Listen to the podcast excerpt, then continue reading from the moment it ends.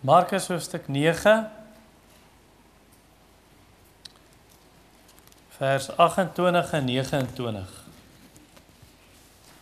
Markus 9 vers 28 en 29. En daar het jy die tema die verroeste wapen van gebed.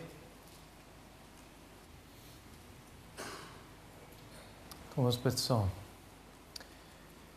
Hemelse Vader, wanneer ons dan môre ons week van vas en gebed begin, bid ons vir die leiding van die Heilige Gees in hierdie oomblik ook dat ons ore oop sal wees om te hoor wat sê U vir ons oor hierdie saak, hoe ons dit moet benader en dat ons dit nie in eie krag gaan probeer nie. Selfs al is ons 'n baie gedissiplineerde persoon, dat ons nog steeds op die Heilige Gees sal staat maak en op die opgestane Jesus Christus en vertroue op U ons Vader en liefde vir U ons Vader en vir die Seun en die Heilige Gees en genade om te volhard dat die week van vas nie volgende Sondag sal eindig en dan dink ons ons het ons plig vir die jaar gedoen nie maar dat ons in gemeenskap met U mag lewe. In Jesus naam en om sy ontwil en tot sy eer Amen. Baie jare gelede, ek weet nie hoeveel jaar terug nie. Ek het die storie gehoor en 'n stukkie daarvan gelees. En die man het in ons gemeente kom preek. Ek kan nie presies onthou wanneer nie. Op 2014 rond. Miskien vroeër.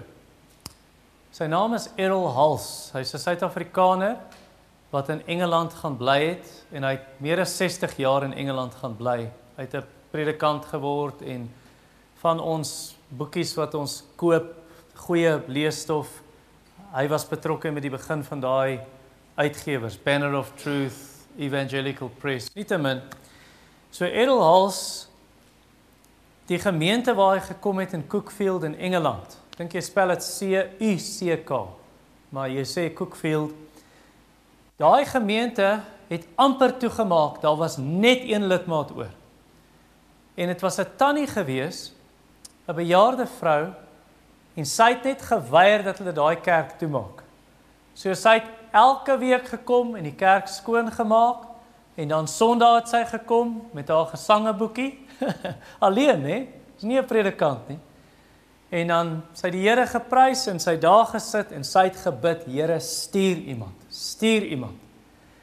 Die Here het daai gebed beantwoord. Hy het toe vir Errol Halsoen toe gestuur. En die Here het daai gemeente herleef. Edelhals was magtig in gebed gewees. En daai vrou se gebede is beantwoord. En toe daar soveel bekeerings gekom in daai kerk van moslems veral in Engeland van alle plekke. En ons weet, meen Engeland nou, al die moslems daar, maar baie moslems tot bekering gekom. Hulle het straatuitreike begin. Mense het in die gemeente ingekom. Die gemeente het gegroei en daar wonderlike bedieninge vanuit daai gemeente begin en raai wat is een van daai bedieninge? African Pastors Conferences. Edelhals en Irving Stiggles Ja wat nog steeds hulle het hulle kantoortjies hier by ons kerkgebou in die klaskamertjies daar. En ons meer as 50 konferensies per jaar wat gehou word vir arm predikante in Suid-Afrika en ander Afrika lande om hulle aan goeie Bybellering bloot te stel en dit deur eintlik een vrou wat aangehou bid het. So ek luister daarna, dan wil ek sê, ons moenie hierdie wapen van gebed laat roes soos die disippels het in die versie wat ek nou vir vir jou gaan lees hierdie twee verse. Want hulle daai wapen laat roes en dit nie gebruik nie. Laat ons dit gebruik ook in hierdie week wanneer ons week van vas en gebed het en dan in die res van ons jaar en lewe as Christene. En dan kyk ons hoe antwoord die Here. Ek het net voor die diens in die gebedskamer vertel. Twee woensdae gelede.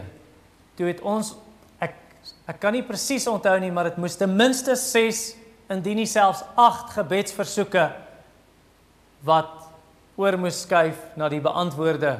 Uh, en Ilse, jy het selfs een gebid twee woensdae aande gelede wat nie eens op haar kaartjie geskryf was wat ons die Here voor gedank het is beantwoord. So kom ons kyk dan nou na vers 28 en 29 van Markus 9. En toe Jesus in die huis kom, vra sy disippels hom afsonderlik: "Waarom kan kon ons hom nie uitdryf nie? Hoekom kon ons nie daai demoon uitdryf nie?" En hy sê vir hulle: "Hierdie geslag of hierdie soort demone bose geeste kan deur niks anders uitgaan as deur gebed en vas nie. Jou Bybel sê dalk net gebed en daar's nie die woordjie vas by nie. Dit gaan oor verskillende Griekse manuskripte. Maar al staan die woord vas nie in die beste manuskripte nie. Daar's ander plekke in die Bybel wat praat van vas en gebed. So kom ons kyk nommer 1 na ons swakheid en dan tweedens na God se krag. Ons swakheid nommer 1 in vers 28 ons het dit gesien. Kom ek gee jou gou die agtergrond. So wat hier aangaan is Jesus was nou net op die berg en sy gesig het geskyn soos die son. Hy het voor die disippels Petrus, Johannes, Jakobus het besef wie hy is. Uh hulle weet hy is die seun van God, maar nou is dit aan hulle duidelik gemaak en daar het 'n stem uit die wolk uitgekom wat hulle oorskadu. Dit is my geliefde seun in wie ek my verbly. Luister na hom. Moses en Elia het verskyn. Goed. Nou kom hulle van die berg af. Nou is dit amper van hierdie geestelike hoogtepunt na geestelike laagtepunt. Van lig na donker. Nou kom hulle onder in die vallei. En hier is die ander disippels En daar's skrifgeleerdes wat met hulle stry, Joodse geestelike leiers, want hulle kon 'n demonie uitdryf nie. Het 'n pa gekom met sy seentjie, die seentjie kry aanvalle en baie keer wil hierdie demoon hom in water ingooi laat hy verdrink of in die vuur gooi laat hy doodbrand. So die demoon is regtig ernstig of bose gees dat hierdie kind moet doodgaan.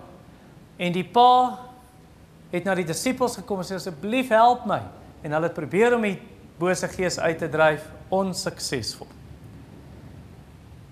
En so toe die mense dit nou vir Jesus vertel en die skare staan oral toe sê Jesus, julle klein gelowige geslag, hoe lank gaan julle nog so klein gelowig wees? Verdraaide geslag, bring hy seun na my toe.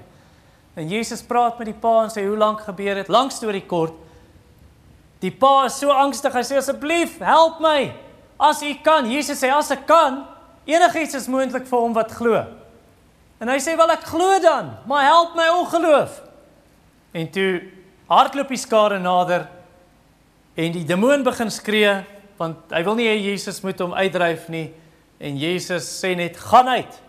En die kind het 'n laaste styptrekking en hy val op die grond en hulle dink toe hy's dood en almal luister, hy's dood. En Jesus sê nee, help hom op. En So die seun is nie dood nie, die pa is so bly. Die disippels hulle voel te skaam.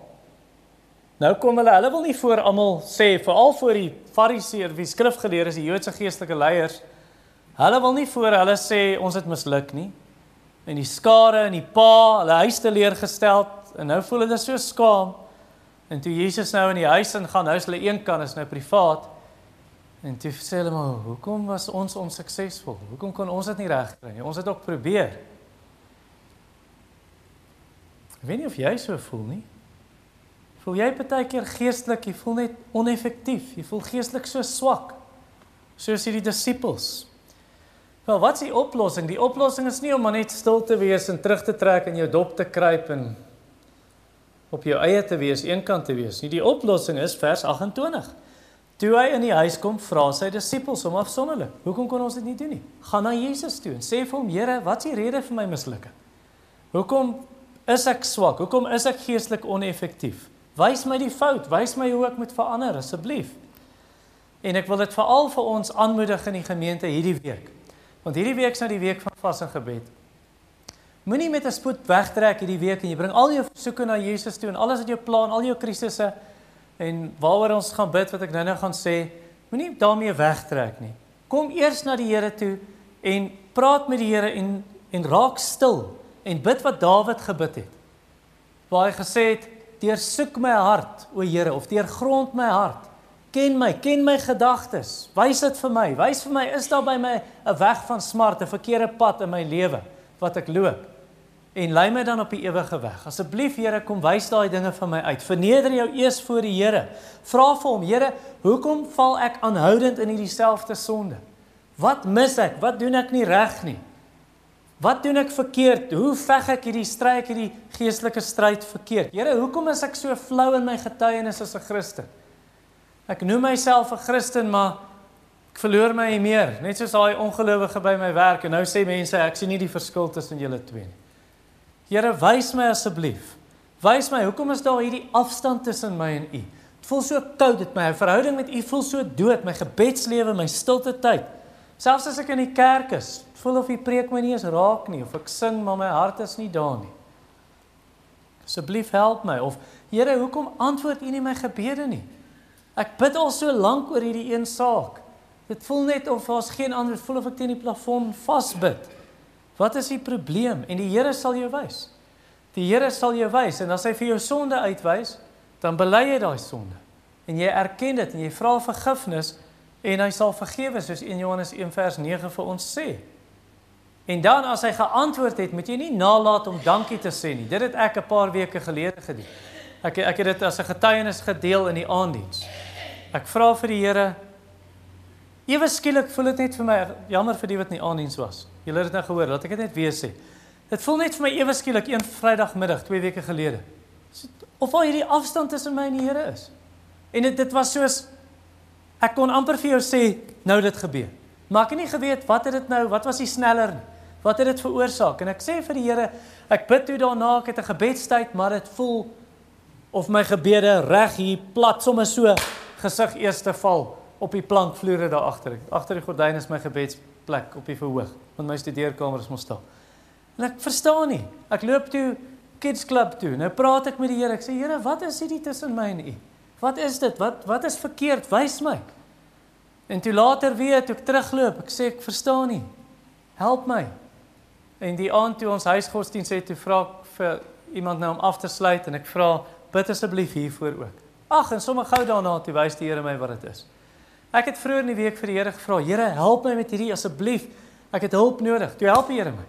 Toe vra ek hom weer daarna, Here, en sal U my hier hiermee ook help? Toe help hy my weer. Toe vra ek hom 'n derde keer met iets wat regtig ek het nie 'n oplossing hiervoor nie. Toe help die Here my weer.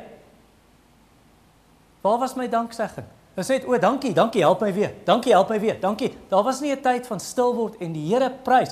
Roep my aan in die dag van benoudheid. Rolf, jy sê dit gereeld. Ek sal jou uithelp en dan En dan moet jy weer vra. Dan moet jy my eer. En ek het nie dit gedoen nie. Ek het nie die Here geëer nie. So moenie nalat om die Here te eer nie. En dan as die Here sonde uitgewys het en daar's iets waarvan jy jou moet bekeer, bekeer jou. As daar dinge is wat jy moet regstel met die Here, met ander mense, stel dit reg. Daai hindernisse moet uit die pad kom en dit gaan nie net hierdie week blok nie, dit gaan jou verhouding met die Here blok. Psalm 66 vers 18. As ek sonde in my hart gekoester het, sou die Here my gebed nie geantwoord het nie. So jy kan nie sonde koester en daarmee speel nie. Ek sê nie daar's geen sonde in ons lewe nie. Ek sê net waar daar sonde is, bely dit en maak reg. Moenie daarmee speel nie. Dit gaan jou dit is 'n blokkade tussen jou en die Here. Matteus 6 vers 15 sê vir ons as jy ander nie vergewe nie, sal jou Vader wat in die hemel is jou ook nie vergewe nie. So waar daar bitterheid is, onvergewensgesindheid, vergewe. 1 Petrus sê vir ons in vers 7 dat 'n man verstandig met sy vrou moet saamleef. Né? Nee?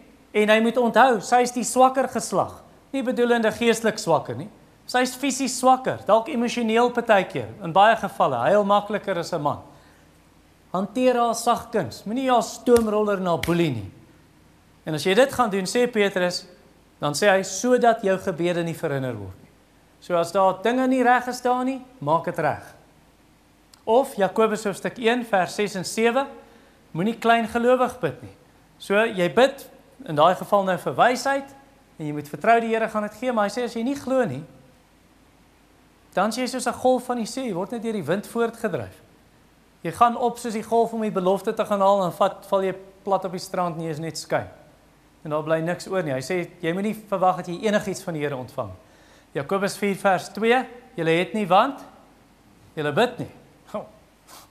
Dis voor die hand lig en toe kom jy gebeur en nie beantwoord word nie of hoekom jy nie antwoorde kry op daai krisis jy vra nie. En dan Jakobus 4 vers 3 wat vir ons sê moenie selfsugtig bid nie. So jy bid dalk en ontvang nie want jy bid verkeerd om dit op jou liste deur te bring of jou eie begeertes, jou sondige begeertes. Soos jy gaan bid om die lotto te wen, jammer. Die Here gaan dit nie doen nie, jy is geldgierig. Werk. Hou op speel. So sorg dat daai hindernisse uit die pad uitkom. en die Here sal gebede beantwoord dan. So hoe jy wil bid, as jy wil bid wat Jesus geleer het. Hoe het Jesus ons geleer om te bid? Wel, die onsse Vader weet ons, maar het ons ook gebid geleer om te bid in sy naam.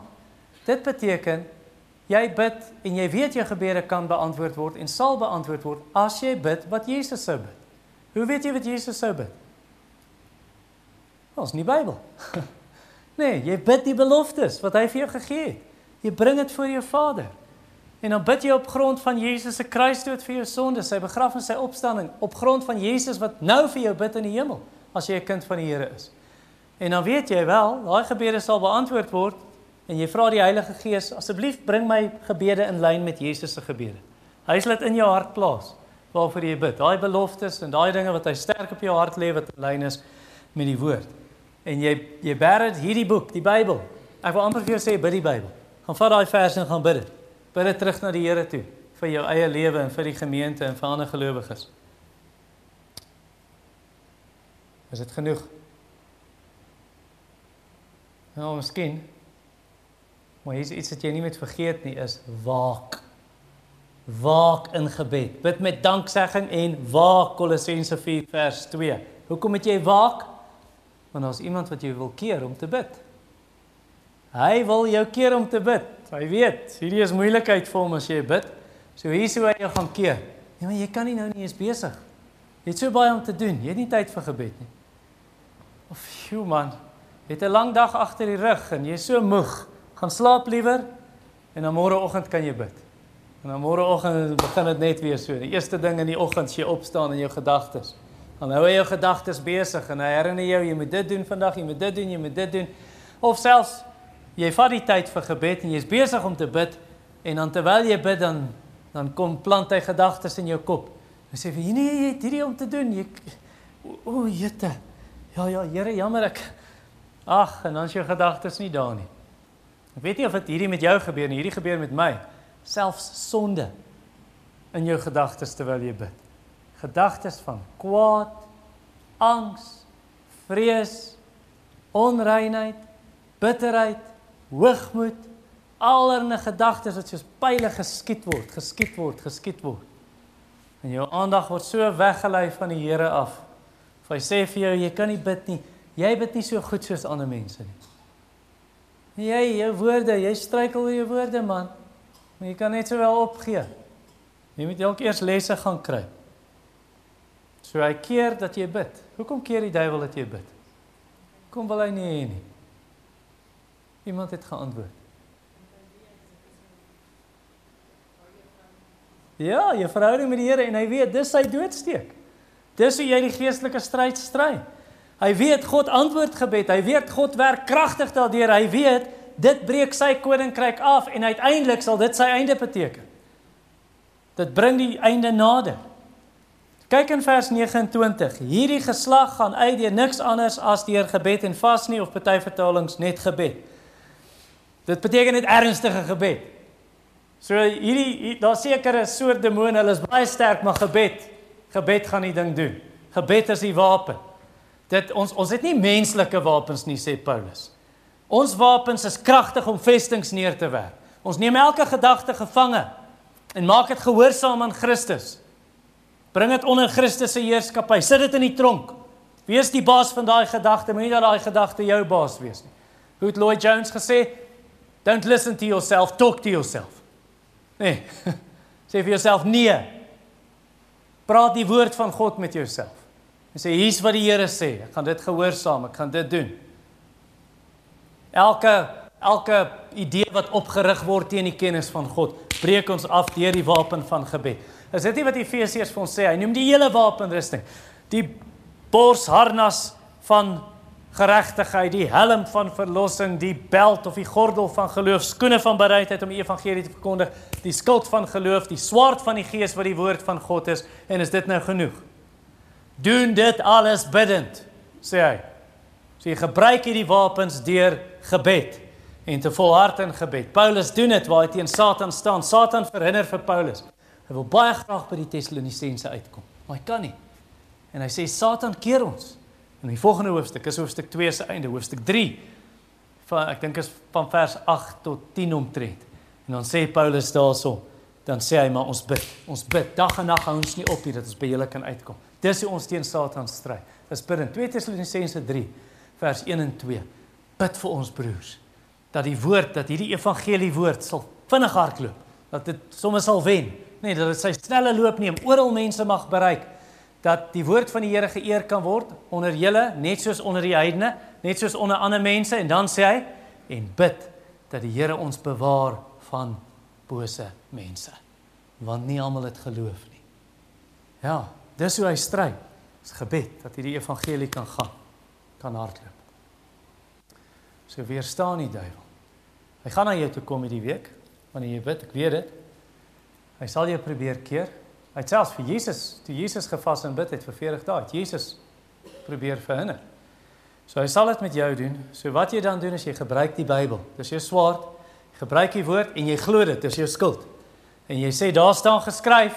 Nee, die Bybel sê Jesus het dit mos gedoen. Daar staan geskryf, daar staan geskryf, daar staan geskryf. En ek wil ook vir jou aanmoedig. Hierdie het ek by Wile Martin Holt geleer. Bid hardop. Moenie net in jou gedagtes bid nie. Dis nie sonde om in jou gedagtes te bid nie. Jona het dit gedoen toe hy onder die water was. Hy kon nie hardop bid nie. Hy was besig om te verdrink. En toe kom die vis en die Here red hom deur daai vis. Ehm, um, maar bid hardop. Dit help dat jou gedagtes nie so maklik dwaal nie. Nee, jy hoor jou eie woorde en dit vier jou hart op as jy besig is om waarheid te bid en God se woord te bid. Want jy hoor jou woorde ehm um, in Psalm 5 het Dawid gesê in die môre sal u my stem hoor. Hardop bid. Jesus het hardop gebid. Hebreërs 5 vers 7. In die dae van sy vlees het Jesus met sterk trane of met trane en met sterk geroep het hy uitgeroep tot hom wat hom van die dood kom red en hy's verhoor uit die smart of uit die angs. So sterk geroep. As jy nou met die Here praat. Nou party van julle is in 'n een slaapkamer woonstel uh, of twee slaapkamers as ander mense of jy het nie 'n privaat plek waar jy kan bid nie, nog steeds. Probeer hardop bid, nie so hardop dat ander jou hoor nie, maar jy praat so met jouself. Here, ek vra dat U ons asseblief Wees ons genoeg, help my. Nee, net so saggies waar ander jou nie kan maar praat dat jy dat jou gedagtes kan fokus en nie dwaalende gedagtes het nie. En die Here sal hoor. En die Here sal kragtig teen jou vyand kom, teen die duiwel kom en hy sal jou krag gee teen die versoeking. Ons het 'n hoëpriester wat wat versoek is soos almal van ons. In elke opsig is hy soos jy versoek. Nie die detail van elke geval nie, maar elke hoof beginsel amper. Is hy ook versoek soos jy? behalwe hy het nou nie sonde gehad nie. En dan sê die volgende vers vir ons: Laat ons daarom, omdat ons hierdie hoëpriester het, laat ons daarom met vrymoedigheid na die troon van genade kom. Dat ons barmhartigheid kan ontvang en genade om op die regte tyd gehelp te word. Waarmee? Waarmee help hy? Wel die vorige vers praat spesifiek van versoeking. Kan enigiets anders wees, maar versoeking. So hy sal jou help teen die duiwelse versoekings dat jy dit kan weerstaan. Nou moet ek julle waarsku. As jy dit nie gaan doen nie. As jy gebed in jou lewe, nie net hierdie week nie. As jy gebed in jou lewe gaan versuim. Jy los dit net. Jy bid nie regtig. Dis nie belangrik nie. Jy is in baie groot gevaar. Jy is naby 'n val. Onthou julle Petrus, Johannes en Jakobus in die tuin? Toe Jesus sê hulle moet bid, wat het hulle gedoen? geslaap wat het gebeur. Jy onthou wat gebeur het. Almal het weggehardloop. Petrus het vir Jesus verloor nadat hy gesweer het hy sal nie. John Owen sê a dangerous time in your life is when communion with God is neglected. Jy versaak gebed. Or when jy lees wel jou Bybel en jy bid, maar dit is koud, dit is dood, dit is formeel. Jy gaan net deur emotions. Jy tik net as ek in Engels nou mag sê jy jy merk net kom ek sê nou merk net boksies af. Ek het dit gedoen, ek het daarom gebid en let a soul in such a state wake up and look around him. His enemy is near. He is ready to fall into such a condition as may cost him very dear the rest of his life. His present state is bad enough in itself but it is also a serious indication that day on something worse is coming. Something worse is lying at the door. Martin Holt vertel hoe hy baie leraars beraad het wat in seksuele sonde geval het. En hy sê elke een van daai predikante waar dit begin. Wie wil raai waar dit begin het? Stilte tyd.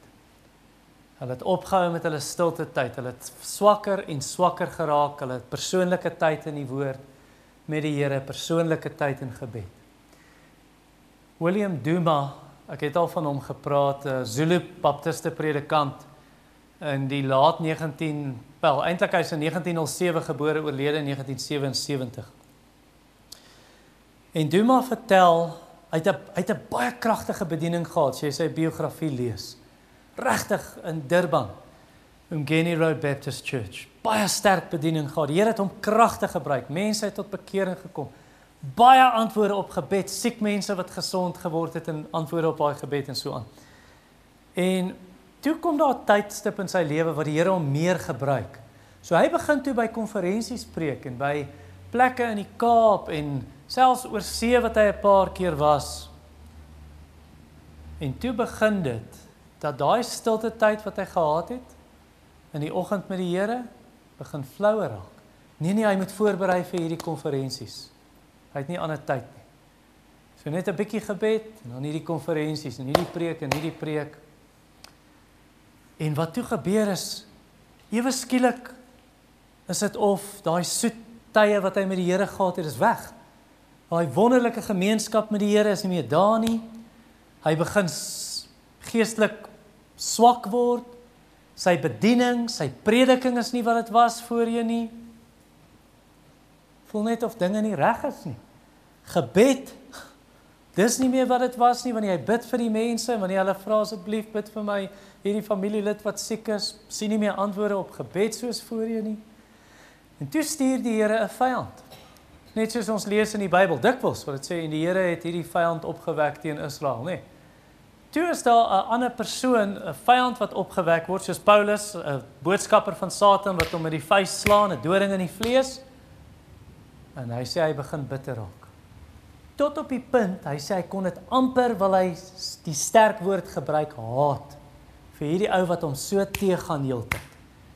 En die ou is verkeerd in wat hy doen, maar die Here laat dit toe om vir Duma te slyp en te skaaf en terug te te dissiplineer en terug te draai en laat hy terugdraai na die Here toe soos dit voorheen was. Jo, en uiteindelik, lank storie kort te maak, Duma raak toe siek. Maar die Here eers beland daai ander hospitaal in die hospitaal die Here wys vir hom jy moet vir daai vyand gaan bid. Hy sê ek gaan nie vir daai ou bid. Die Here sê jy gaan bid vir hom. En hy gaan toe en toe uiteindelik toe voel hy nie meer bitter nie, maar hy begin die ou jammer kry. Kort daarna raak Duma siek. Hy beland in die hospitaal, so ernstig siek die dokters dink dalk gaan hy doodgaan hiervan. Maar dis net soos koning Hiskia. En hy lees toe daai deel van koning Hiskia en hy sien hoe Hiskia gehuil het en gebid het, Here genees my asseblief. En hy sê Here en hy huil. Hy besef toe, hoe het ek dit toegelaat? Hoekom het ek toegelaat dat ek daai punt kom dat ek so bitter is teen iemand? Ek nie kan vergewe nie. Die Here het hom dan vergewe, hoe kan hy nie ander vergewe? En hy bely dit voor die Here, hy vra vergifnis. Die Here herstel hom 100%. Hy herstel herstel sy bediening 100% en Hy het weer daai wonderlike tye in gemeenskap met die Here, krag in sy prediking, bekerings wat kom, antwoorde op gebed. Moenie dink jy kan geestelik lou wees en jy gaan teen die bose staan nie. Jy gaan nie teen Satan en sy magte staan as jy geestelik lou is nie. Vers 28: Here, hoekom kon ons hom nie uitdryf nie? Hoekom nie? Want hulle swaard is geroes Hulle wapen is geroes. Die wapen van gebed. So pas op. Wees waaksaam en ek sê dit vir myself ook. As ek hierdie lees en toe ek hierdie voorberei, ek wil nie daar gaan nie. So waak. Morris Roberts Worsky. A time of spiritual death, wanneer jy geestelik dood en koud voel, is not a thing to be taken lightly by Christians. When your soul sleeps, The owls of the night fly abroad. Die uile is gereed vir jou. Satan will, if he can, render you such a blow which you may never recover from all your life. Jy sal terugkom na die Here toe miskien. Maar jy gaan mank loop vir die res van jou lewe.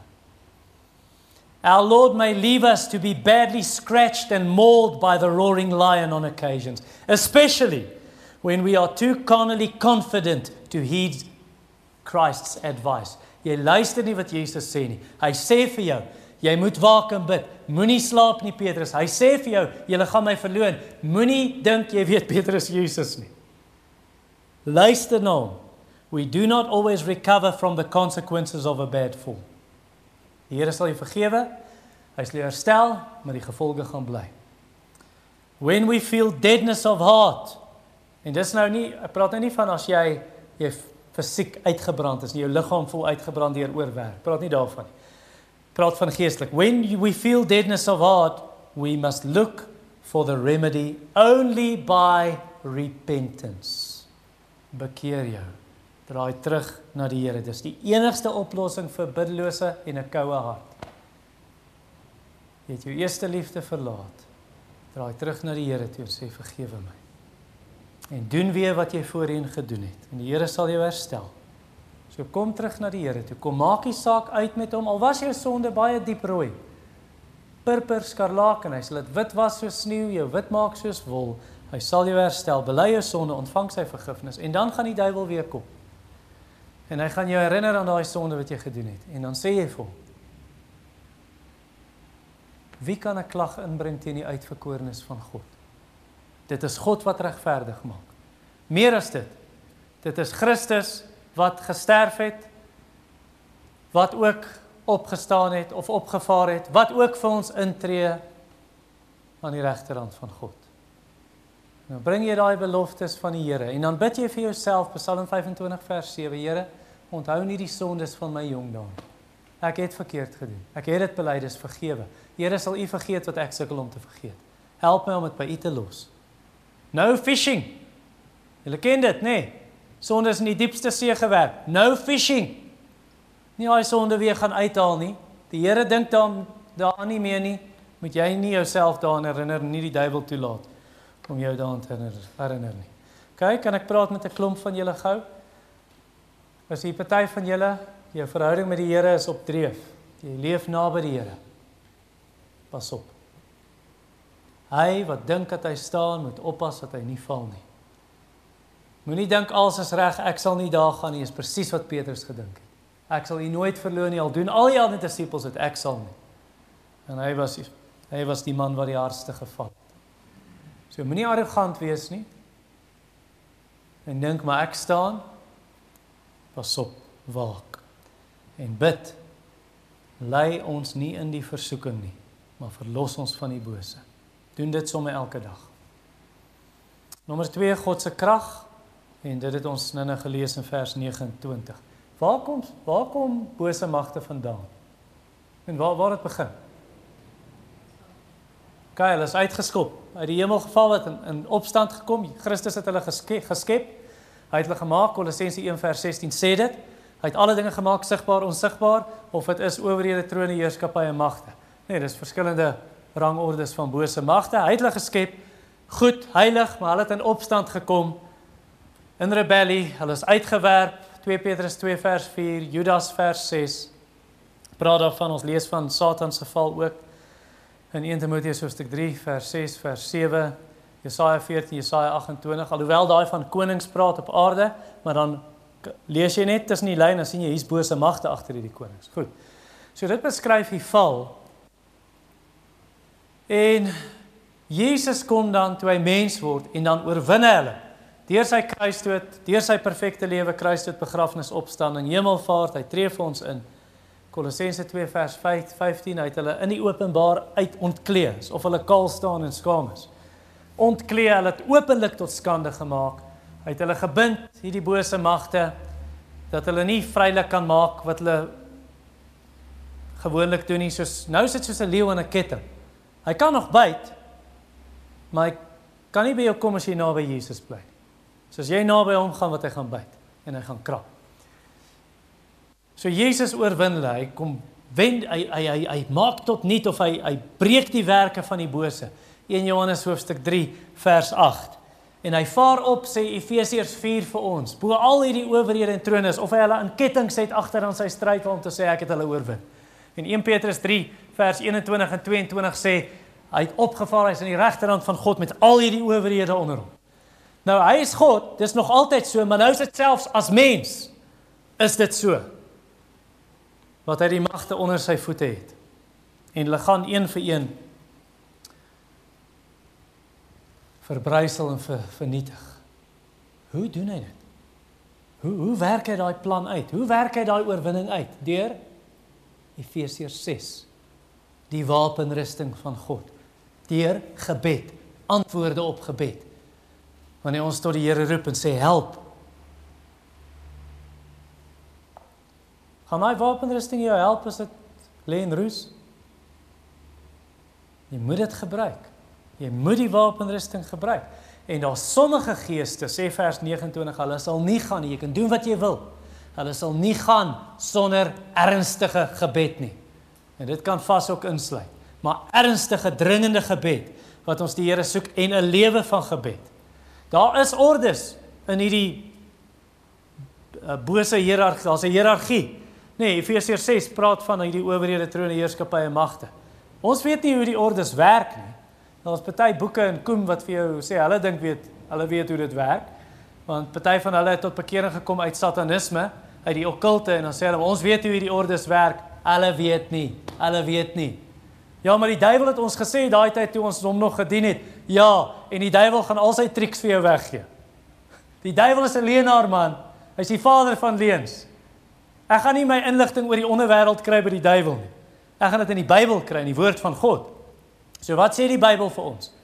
Wel al wat ons weet uit die Bybel is daar's 'n hoof oor hierdie bose magte. Daar's een wat aan die hoof van die boosheid staan en sy naam is of hy word genoem Satan die aanklaer. Nee, so Satan, hy word genoem die god van hierdie wêreld. Hy word genoem die prins van hierdie wêreld of die prins van die owerhede van die lig in Efesiërs 2 vers 2. So daar's baie aanduidings of ons lees van Satan en sy engele OK, so Satan staan in die hoof hiervan. Dit weet ons wat ons ook weet is wat ons in vers 29 lees. Daar's sommige bose magte wat sterker is as ander.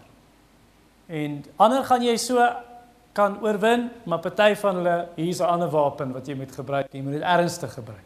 So dis wat ons weet van hierdie rangordes. As God wou hê ons moet weet presies hoe dit werk en watter orde is eerste en wie staan hoe, dan sou hy dit in die Bybel gesê het hy het nie. So moenie gaan krap waar dit nie juk nie en moenie gaan goed uitgrawe wat God nie vir ons gesê het nie. Ons weet nie hoe dit werk nie. Aanvaar net hierdie dinge wat ons nou leer uit die Bybel. Dus so die vraag nou, die apostels in hoofstuk 6 vers 7, toe gee Jesus hulle gesag en mag oor bose geeste en in vers 13 dryf hulle die bose geeste uit. Hoekom kan hulle dit nie nou doen? Hulle het dit dan voorheen gedoen. Nou kom hulle hier, hulle sê vir Jesus, ons het dit nou nie reg gekry nie. Wat was nou fout? Ek wonder of hulle staat gemaak het op gister se krag. Wel die Here het my gister krag gegee. Ek het laasweek in my petrol petrol in my kar gooi. Hoekom het ek nou gaan staan? Ja, dit was laasweek. Jy moet weer ingooi. Nee. En nou het hulle staat gemaak op daai tyd. Nie omdat hy het mos krag gegaan in plaas van om weer na die Here te kom vir hernieude krag om te sê gee ons weer genade. Ons het U oor en oor nodig. In hierdie stryd, nie net een keer in die begin van jou Christendom, wel Jesus het my gered, so nou is ek okay die res van die pad. Ek kan aangaan. Ek het hom nie weer nodig nie. Jy het hom konstant nodig, daagliks nodig. Wonder of hulle op hulle eie krag gaan vertrou het, waarskynlik op hulle eie krag vertrou eerder as op die Here se krag. En dis hoekom Jesus in vers 19 sê, julle ongelowige geslag, julle so klein gelowig. Vertrou julle nog nie. Hoekom draai hulle nie na die Here toe nie. In gebed na die Vader toe. So Jesus bedoel nie toe hy sê julle is ongelowig. Hy het nie bedoel o, jy moet net meer in jou eie vermoëns vertrou. Jy weet mos hoe sê elke hoofmeisie of elke hoofseun. Ek hoor ons mag dit nie meer sê nie, maar dis sommer ons. Jy moet nie meer seuns en dogters sê nie. Net sê mense. Ja, in Pretoria in een of ander berig. Maar dis nou van die punt af. So elke hoofseun en hoofmeisie as hulle 'n toespraakie voor die skool doen. Op my boodskap aan die skool, leerlinge, onderwysers, meneer so en so die hoof, glo in jouself. Asseblief moenie in jouself glo nie. Dis die grootste fout wat jy kan maak. Bedrieglik is die hart bo alle dinge. Glo in die Here. Dis presies wat die disippels gedoen het is glo in hulle self, dis hoekom hulle misluk het. Glo in die Here. Nie in jou eie vermoëns nie.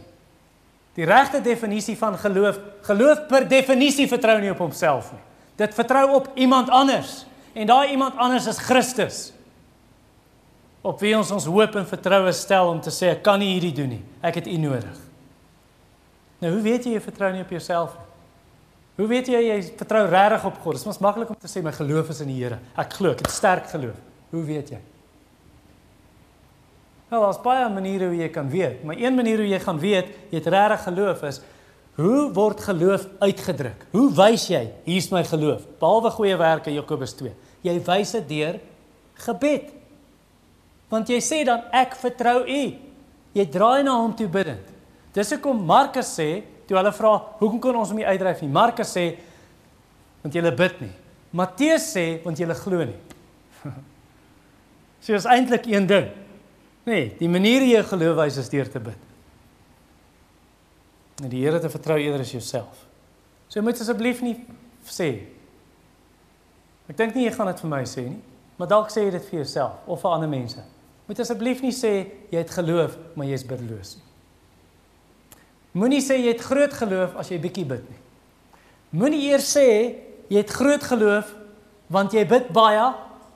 Jy bid gereeld, jy spandeer baie lank tyd in gebed en jy vas selfs nie. Want daar's 'n gevaar dat jy begin vertrou op jou vas en gebed eerder as op die Here deur vas en gebed.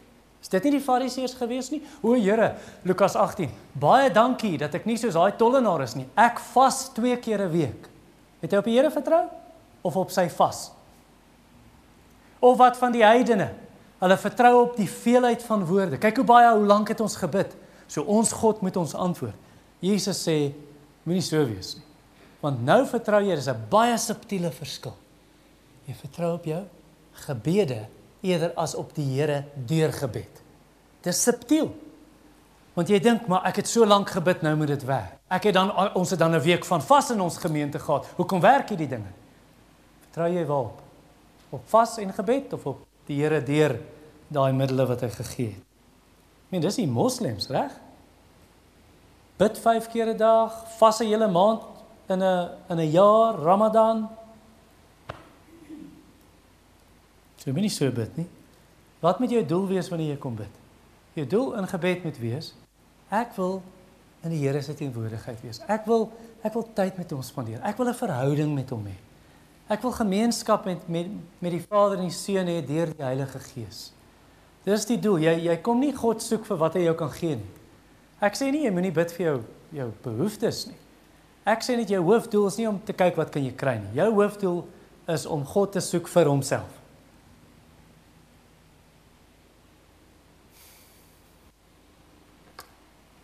En dan intermittent fasting. Party van julle doen dit, nê? Nee, ek het dit ook al gedoen.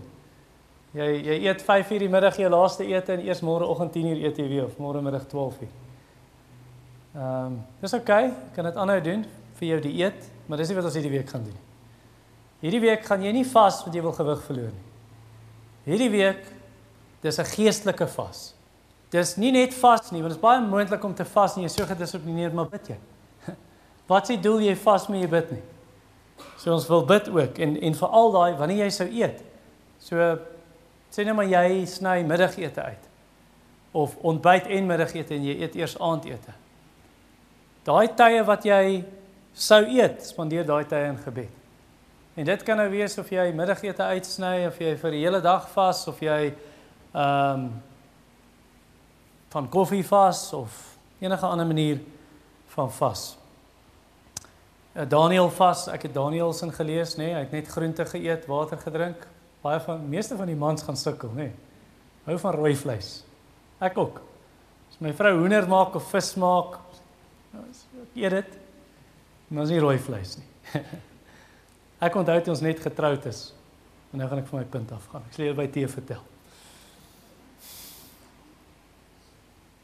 So bid met volharding, soos Daniel toe hy vas en bid, hy het vir 3 weke volharding, volharding, volharding en dit het uiteindelik uit die slag geslaan en die stryd gewen teen die bose.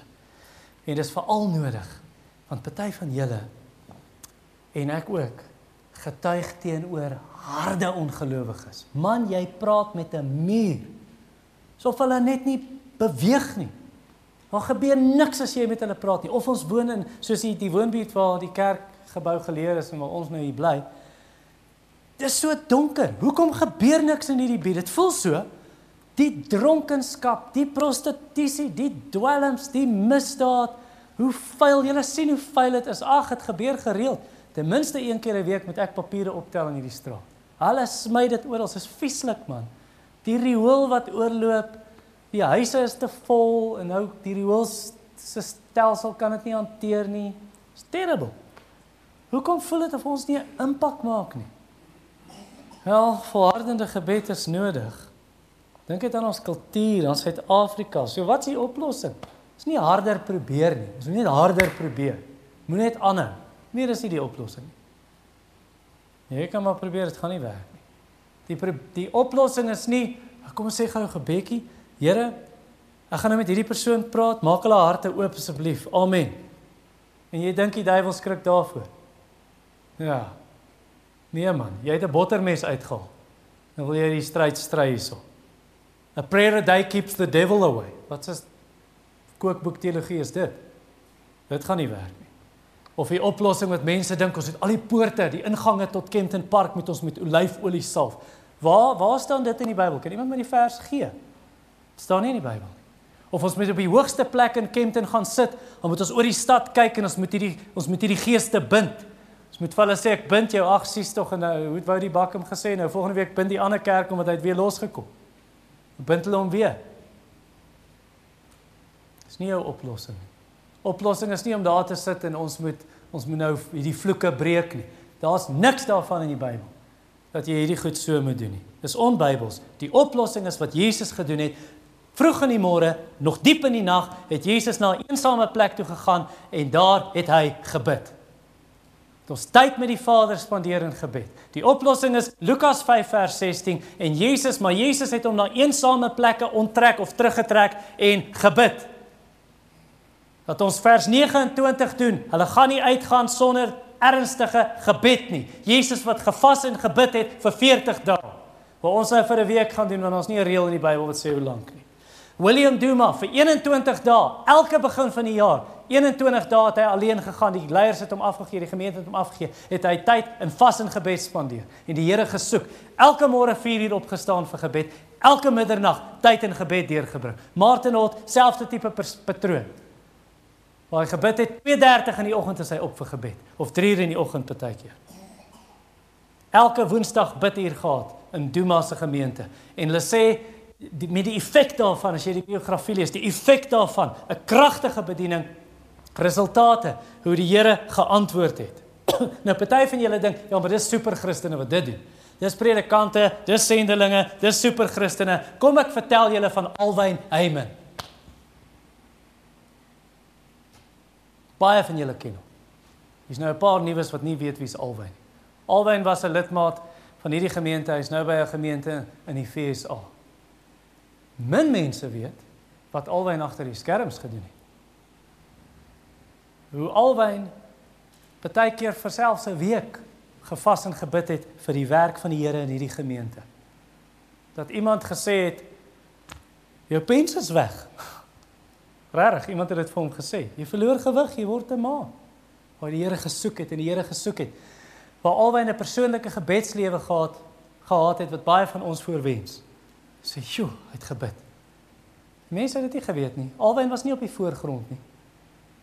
Hoe Alwyn, ek onthou in 2018 wat ek saam met Alwyn gebid het, elke tweede Vrydag aand. Dan kom hy uit gevra mense moet kom. Baie min mense het gekom om saam te bid. Ek onthou een Vrydag net ek en Alwyn gewees. Alwyn het by die Here gepleit. Ek het ek het begin die gebedstyd. Daarna het hy gebid. Ek het gedink ek storm die poorte van die hemel. Man, Alwyn.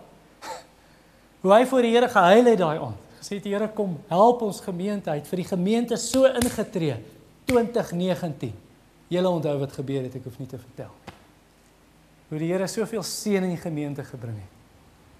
Was Alwyn was Alwyn hierdie magtige prediker wat vir groot skares van 10000 gepreek het. Alwyn was maar altyd op die agtergrond. Gewone Christen. Meneer gewone Christen Alwyn. O nee. Meneer sterk in gebed, sterk met die Here, loop naby die Here Alwyn. En dis hoekom dinge gebeur het. Die Here het gehoor. Gee my net nog so 'n beseringstydjie julle. Baie dikwels is die grootste bidders nie mense wat op die voorgrond is. Dis gewone mense, is gewone mense soos alwyn. Ek skep sommer nou 'n illustrasie of 2 hier om tyd ontwil. So die Here werk. En is nie net hierdie spesiale geleenthede, week van vas en gebed. Dis wonderlik, laat ons dit doen. Die Here wil hê jy moet 'n leefwyse van gebed hê. Leefwyse van tyd in sy teenwoordigheid, in sy woord en in gebed. Dit is Paulus, bid sonder ophou. 1 Tessalonisense 5 vers 17. En ek wil vir julle sê, en ek wil met baie van julle praat sommer mooi, maar reguit. Baie van julle gaan dit nie reg kry nie. En ek gaan vir julle sê hoekom jy dit nie gaan reg kry nie. Want jy dink jy kan dit op jou eie doen.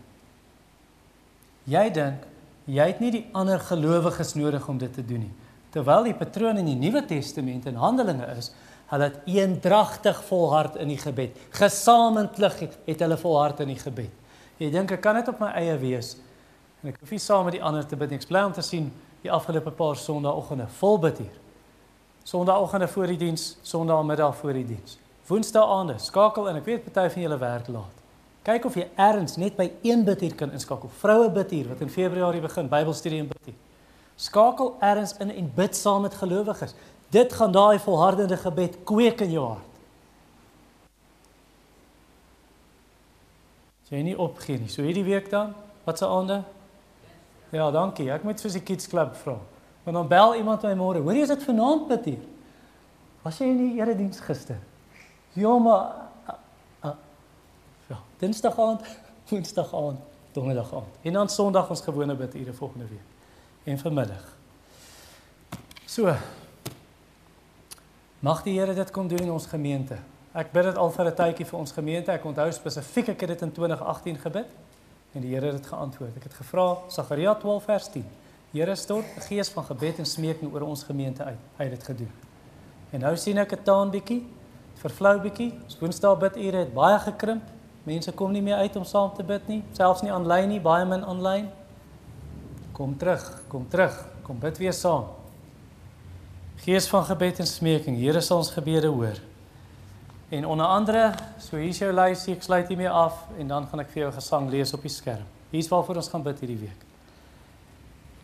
Buiten dat jy jouself verneder voor die Here en sê Here, wys my waar dinge nie reg is nie. Gaan ons bid vir oorwinning oor die bose. Julle, hierdie gebied waar ons bly, baie donker. Ons het al lelike dinge in ons erf gehad met toordokters en goeie wat in die nag oorspring en vieslike goeie doen. In ons oprit in ons erf allerlei goed wat hulle doen om jou te probeer toer. Ehm um, en al die ander lelike goed wat ek genoem het. So oorwinning oor die bose dat ons ons geestelike gawes sal gebruik. Nommer 2. Jy wil nie net 'n sitplek warm sit nie. Jy wil dien in die Here se gemeente. Ek gaan hierdie wat ek nou sê op die WhatsApp groepie van die gemeente deel. Dat jy weet waarvoor ons bid. En dan derdens, laaste ene, die uitbreiding van God se koninkryk. Hier in ons gebied, waar jy werk, in jou familie, oral. Deur bekerings en deur herlewing. Uitbreiding van God se koninkryk deur bekerings en deur herlewing. So het jy daai oorwinning oor die bose nommer 1 dat ons ons gawes gebruik nommer 2 uitbreiding van die koninkryk deur herlewing en bekerings. So mag die Here kragtig antwoord. Volg daar saam met op die skerm en sluit ek af met hierdie. So dis dit ons wil hê. Is dit nie daar nie? Hallo? Sy nie daar nie. O. Oh. Okay. Ek het 'n e-mail gekry en hy was daar, so nou maar hy's nou nie op nie. Kom ek lees dit maar net. A mighty fortress is our God. A bulwark never failing, our helper he amid the flood of mortal ills prevailing. For still our ancient foe, ons vyand, does seek to work us woe. His craft and power are great, the Satan, eh? and armed with cruel hate. On earth is not his equal. Did we in our own strength confide, our striving or fighting would be losing. Were not the right man, Christus, on our side, the man of God's own choosing. You ask who that may be, Christ Jesus. It is He, the Lord of hosts, His name, from age to age the same, and He must win the battle. And though this world with devils filled should threaten to undo us, we will not fear, for God has willed His truth to triumph through us. The Prince of Darkness, grim, we tremble not for Him. His rage we can endure because his doom is sure. One little word shall fell him. What is that word? The Evangelie. This word, above all earthly powers, no thanks to them abideth. The Spirit and the gifts are ours through him who with us sideth. Hy staan aan jou sy. Let goods and kindred go, this mortal life also, the body they may kill. God's truth abideth, abideth still. His kingdom is forever. Amen. Vader, ons bid dat U ons in hierdie week van vas en gebed lei. Laat U Heilige Gees ons lei. Help ons om te stry teen ons vyand, teen die bose magte in gebed en sal U hulle verdryf in die lig van die evangelie.